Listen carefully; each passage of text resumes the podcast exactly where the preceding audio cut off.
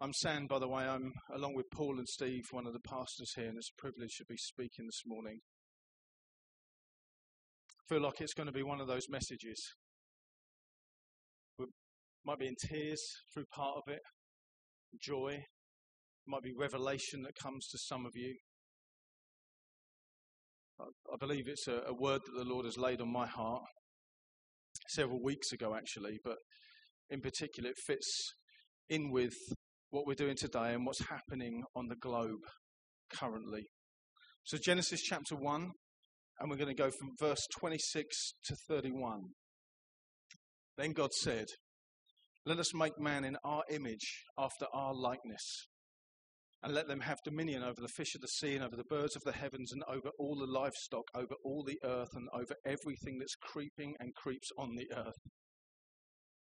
So God created man in his own image. In the image of God, he created him. Male and female, he created them. And God blessed them, and God said to them, Be fruitful and multiply, fill the earth and subdue it, and have dominion over the fish of the sea, and over the birds of the heavens, and over every living thing that moves on the earth. And then God said, Behold, I've given you every plant, every plant yielding seed that is on the face of the whole earth and every tree with seed in its fruit, you shall have them for food. And every beast of the earth, and to every bird of the heavens, and to everything that creeps on the earth, God is continuing to remind them everything that has breath, basically, is yours. I have given you every green plant for food, even basil. And it was so. Doesn't say basil, and it was so. And God saw that everything that He made, and behold, it was very good. Just picture our God surveying all of creation, going, Man, that's good. Everything I've made is good. And there was evening and there was morning, the sixth day. Just before this, we have a description of creation what I love about Genesis, it's like the, the big lens view. Now, this isn't a debating uh, sermon this morning about the exact details of creation. What I want you to get, though, is God made everything. And, and, and it's like a panoramic view of He made the, the heavens and the earth. He made light and darkness, as in night and day. He, he made animals and, and food and trees and bushes and etc. and etc. and etc and God made it all. And he looked on and said it was good. In Colossians 1:16 it says for by him they're talking about Jesus here for by him all things were created things in heaven and on earth visible and invisible whether thrones or powers or rulers or authorities all things were made by him and for him so maybe that'll catch you with wonder again this morning that our King and Savior, the one we've been singing about that went to the cross, made all things, everything.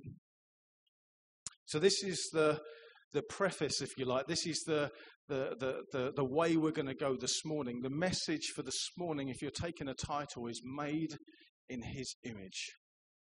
Made in His Image. What we're going to do is we're going to go on a little bit of a journey. These are just some things that I feel the Lord has laid on my heart through this text, if you like, or what I've kind of imagined out of this text. There's so many more aspects, but these are some that I believe are such, such wonder and such fascination and such glory and such amazement that actually being made in the image and the likeness of God, the creator of all things, holds with it some amazing things for you, friend. And guess what? Whether you know him or not, whether you know him or not, let's just pray together for a moment. Just pray with me. Just say, Oh God, speak to me this morning. Would you reveal your word in fresh ways in my heart? Thank you that your word is living and active and it's alive and it runs after me. I pray that you change my life through your precious word today. Holy Spirit, would you guide us into all truth for Jesus' glory? Amen. Okay, here we go. The first one. He is the source of life. He is the source of life. It says, Let us make, let us make man in our image. Not let's take man from somewhere else, but let us make man in our image. We have the first description of what I believe the Trinity there. God speaking to himself. Father, Son, and Spirit say, hey guys, let's make man, Adrian and Liz, in our image. God is the author of life. That's what I want to present to you. So just, just tune in to what's going on across the globe right now. God is the author of life. God is the sustainer. When we weep, God weeps louder. He is the author of life. Do you know what? I didn't come about through clever work of a man and a woman, although they play an important part. My mother and father coming together didn't form life. They played a part, but God is the only author of life.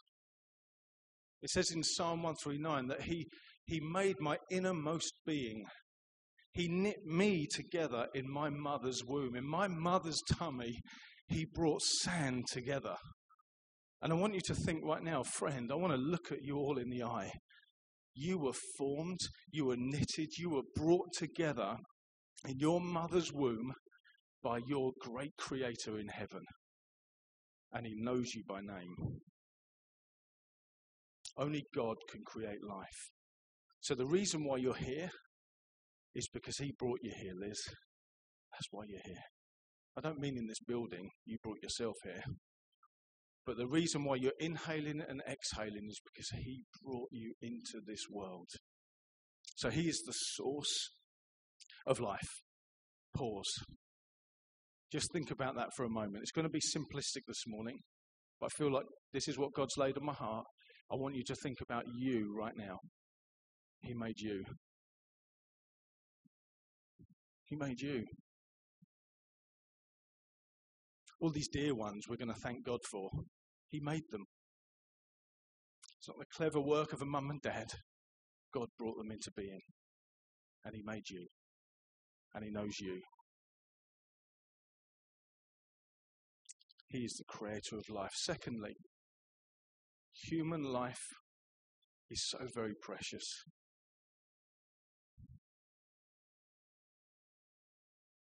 Do you know, because we're made in His image and His likeness, we're going to understand the value and the preciousness that He lays on us. You're so very precious. Every single human life, every single beating heart is so very precious.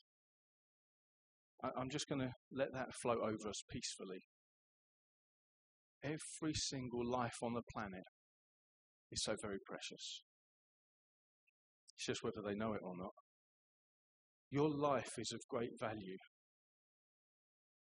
I know what it's like, friends. I'm like you. I'm one of you. Often I look at myself in the mirror and go, What are you? What contribution do you really add we're of great value. Because we're made in the image and the likeness of God, we're of great value. Do you know what? I'll, I'll convince you a bit more. This is how I want to prove to you that you're of great value. That one day God chose to put on human skin and he chose to come to earth and he chose to pin himself to a wooden cross to say, This is how much I want you. This is how much value I'm placing on your life. That was before you even knew him, before you were even a thought in your father's twinkling eye. He said, David Burford, one day I'm going to hang myself upon a cross to demonstrate my beautiful love for you. My brother read it out over us earlier. For God so loved this world that he gave his one and only Son, that whoever believes in him shall not perish but have everlasting life. That's the value that he puts on humanity. Now, this should eh, affect how we look at ourselves. We should honestly look at ourselves, as Steve read out earlier, and go, man, I'm amazing. And I don't mean in a proud way. I can do about 35 chip ups with a football. So I'm not actually that amazing on worldly standards, but in God's eyes, He says, You're my son and you're amazing and I'm precious. And I want you to know that that's how you need to look at yourself. You need to look at yourself as one that is precious and valuable in God's sight. So that's firstly how we look at ourselves, but it should also affect how we look at others. As absolutely precious. So the news tells us that 2,600 people have died already trying to cross the Mediterranean. That is unbelievable, isn't it? We know there has been earthquakes and famines and wars and disasters, but right now in history, this is where we find ourselves that people are trying to escape danger and they think it's safer in sea than they do on land, and they're perishing. Every single human life is precious. So this shouldn't stop us to go, What are you doing about it, government? What are you doing about it, other church or church? What am I doing about it? And what are you doing about it? We know this, right? We know that human life is precious, right? You're convinced of that, aren't you? Some of you are looking at me slightly cross eyed. Now, whether that's a late night or just confusion, but we're convinced of that, aren't we? That every human life is precious. Now, for me, there is one image that I can't get out of my head. And I wonder whether you know what it is. One father lost his wife and his two children trying to cross the Mediterranean for safety. And as a Christian, as a human being, known that I'm made in the image and likeness of God needs to form me to say, no. Something in us cries out, no. As a father, something in me cries out, no. How much more our Father? How much more our Father cries out, no. I know you can hear a pin drop right now. The little lifeless life washed up on the shore, seemingly alone. But you know what I believe with all my heart? He is now in the loving arms of God.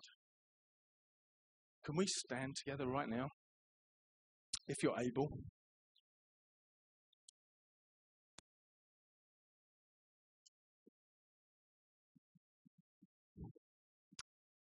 I think the most appropriate thing to do right now is to pray together. Pray as a family. Pray connecting with compassion. It says in the scriptures that Jesus looked onto the crowd and he was filled with compassion for them. That's what we should do. We should look on to all these dear ones escaping and have deep compassion. And not say, What do you want? Is say, How can we help? How can we help? Father, we just pray, release your compassion across us as a church, as a family. I pray that we would be those that stand in the gap for justice and say, How can I help? Welcome. Welcome home. Thank you that this earth is yours. It is ruled by you and it belongs to you. And thank you, as kingdom carriers, we are to go into the earth and change it for your glory. So we pray your, I, I ask for your compassion to be with uh, Abdullah Kurdi, as he's lost his whole family. But we know this is score after score after score uh, of, life. We, we know that this is the reality for so many people. But we pray for your compassion and your goodness in Jesus' name. Amen. Please take your seats. God has made us in his image and his likeness, so human life is extremely precious. You're of great value, and I want you to know that when you look at others of great value, you start to see them as God truly sees them. Start looking at others saying, man, that is an, that Tony Wales, you're someone that's made in the image of God, bro. That is unbelievable. Moving on, our lives are incredibly diverse. So he made us, he calls us precious, and he proves it to us by the cross. And our lives are incredibly diverse. It says male and female, he made them. I love that. Em- male and female, similar but completely different. You know, realize me and Em, we're, we're similar. I, I feel like I've got four legs a lot of the time, but we've got two arms, two legs, very similar, but utterly different. There, there's an attractive one, as in me. Yeah, that's right. She's not here. There's an attractive one, as in M. I, I know it's a no-brainer, guys. I know I'm being silly. And there's, you know, distinct difference. Adam, he, he formed from the stuff of the earth, it says, from the ground itself. He, he gathered it together and bam, Adam. And from, for Eve, he said, I'll tell you what, I'm going to take something out of Adam's side, breathe life into it, and there's woman. Slightly similar, but completely different. Now, just look around, just quickly. Slightly similar, but completely different. You can look at the person next to you, they're not going to bite. They might do, but bite them back. It's fine. Similar but different. We need to celebrate this diversity. We are all so wonderfully different, also wonderfully diverse, also utterly unique. You know, I think in a way that you just don't think. I, you act in a way that I just don't act. We do things in such a way that reflects something of the greatness and the beauty of God. Together, if there was just one way, God would look so shallow. But this is what He does, friends. Look at how amazing our Creator is. He trusts people like us. He forms people like us, and He says, I'm plonking you on the earth, and there's something of Brian that no one else carries. There's no one else. There's no other shape like him. That's not even funny. There's no other gift, talent, and ability like my brother. No one like him. No one that I see opens his home like this man does. No one that I see just treats people like this man does. There's no one like Nick. There's no one like Anna. There's no one like Judy. There's no one. There's no one. There's no one like Jesus. There's no one like you, friend. You, you don't need to look upset about that. You, you can celebrate the diversity to say, it's okay to be me. It's okay to be me. But there's such diversity, and this is why, because we all flash a different glimmer of God on the earth. I carry something of God's likeness that no one else has, and likewise, so do you. So together, it's like a multicolored, multifaceted faceted diamond of God that shines in darkness. Different colors, different abilities, different talents. You're so valuable. And there's no one like you, G. There's no one like you.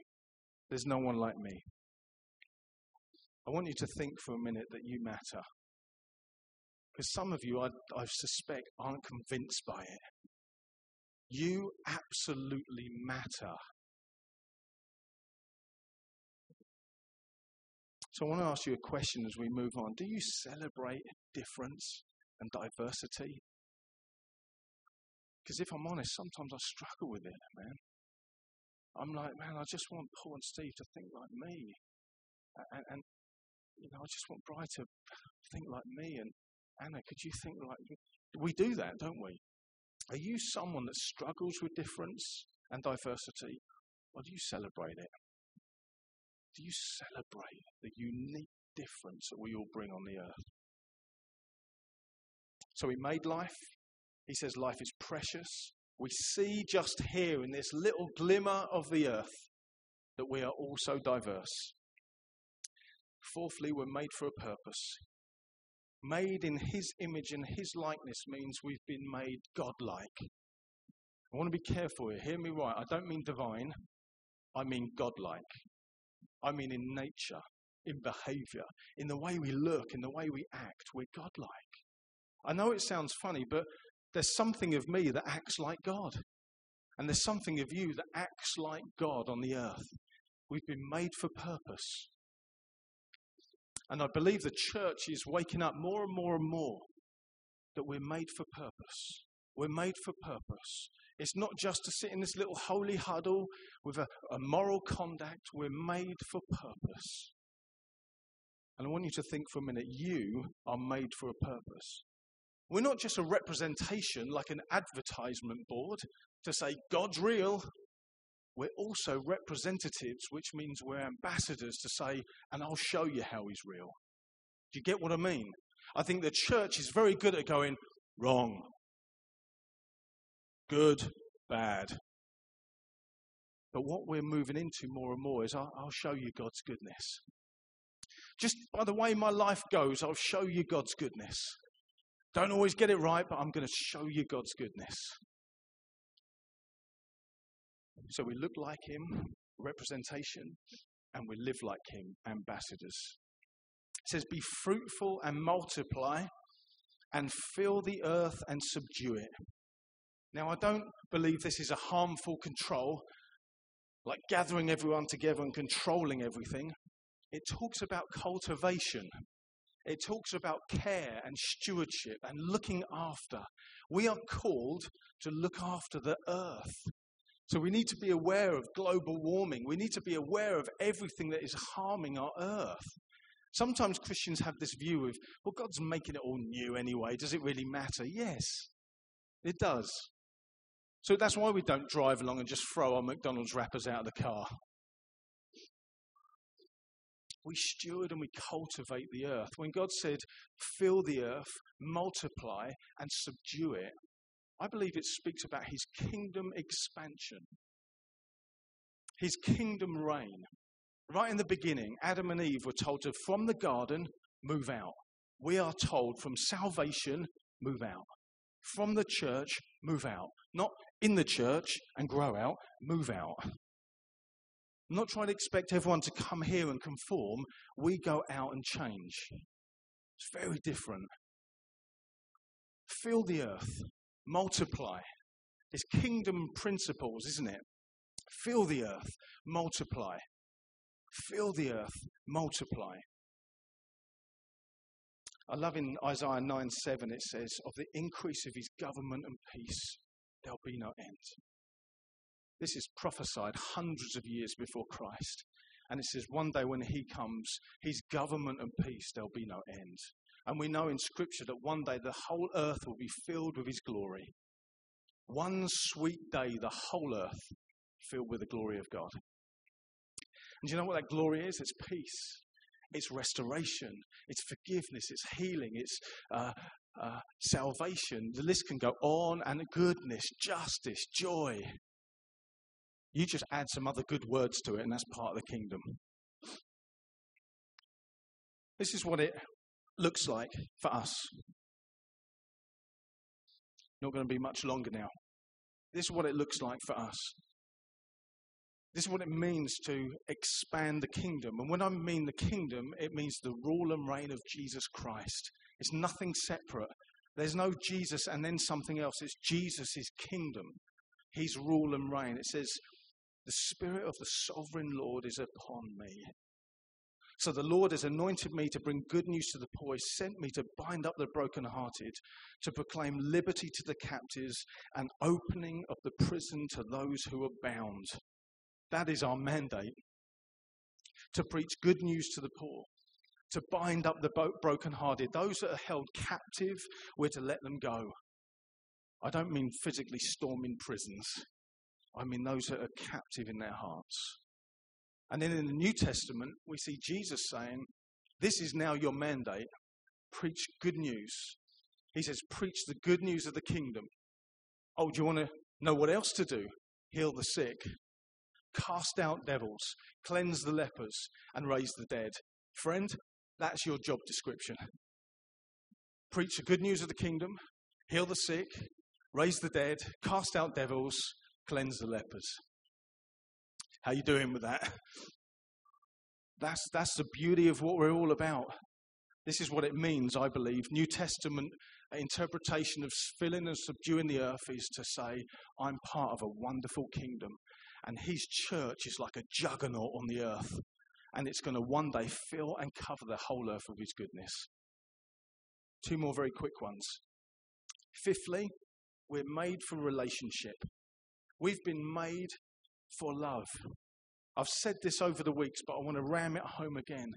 We have made to receive love and to give love. And you know what? We're just not very good at times.